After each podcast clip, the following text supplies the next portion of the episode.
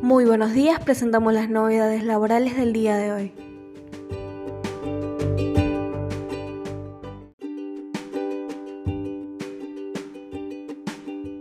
Repro 2, febrero del 2021. Ya se puede solicitar el beneficio. Desde hoy, 22 de febrero, y hasta el 26 de febrero, se puede iniciar la tramitación de un subsidio que consiste en un monto a abonar a cuenta del pago de las remuneraciones de los salarios de trabajadores de tu empresa por un mes.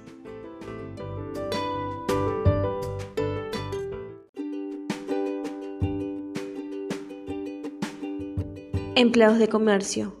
Liquidación de sueldos de febrero del 2021, 5 mil pesos y 14% no remunerativos. El acuerdo de revisión salarial 2020, que fijó un incremento salarial del 21% no remunerativo, a aplicar en tres tramos de 7% en enero, 14% en febrero y 21% en marzo. Por lo tanto, en la liquidación de febrero del 2021 debemos aplicar este segundo tramo de aumento no remunerativo del 14.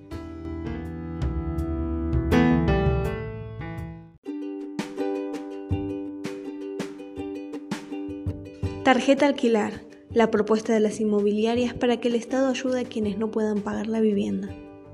El nuevo registro de propiedades alquiladas generó un fuerte rechazo de los propietarios y un gran respaldo de los inquilinos.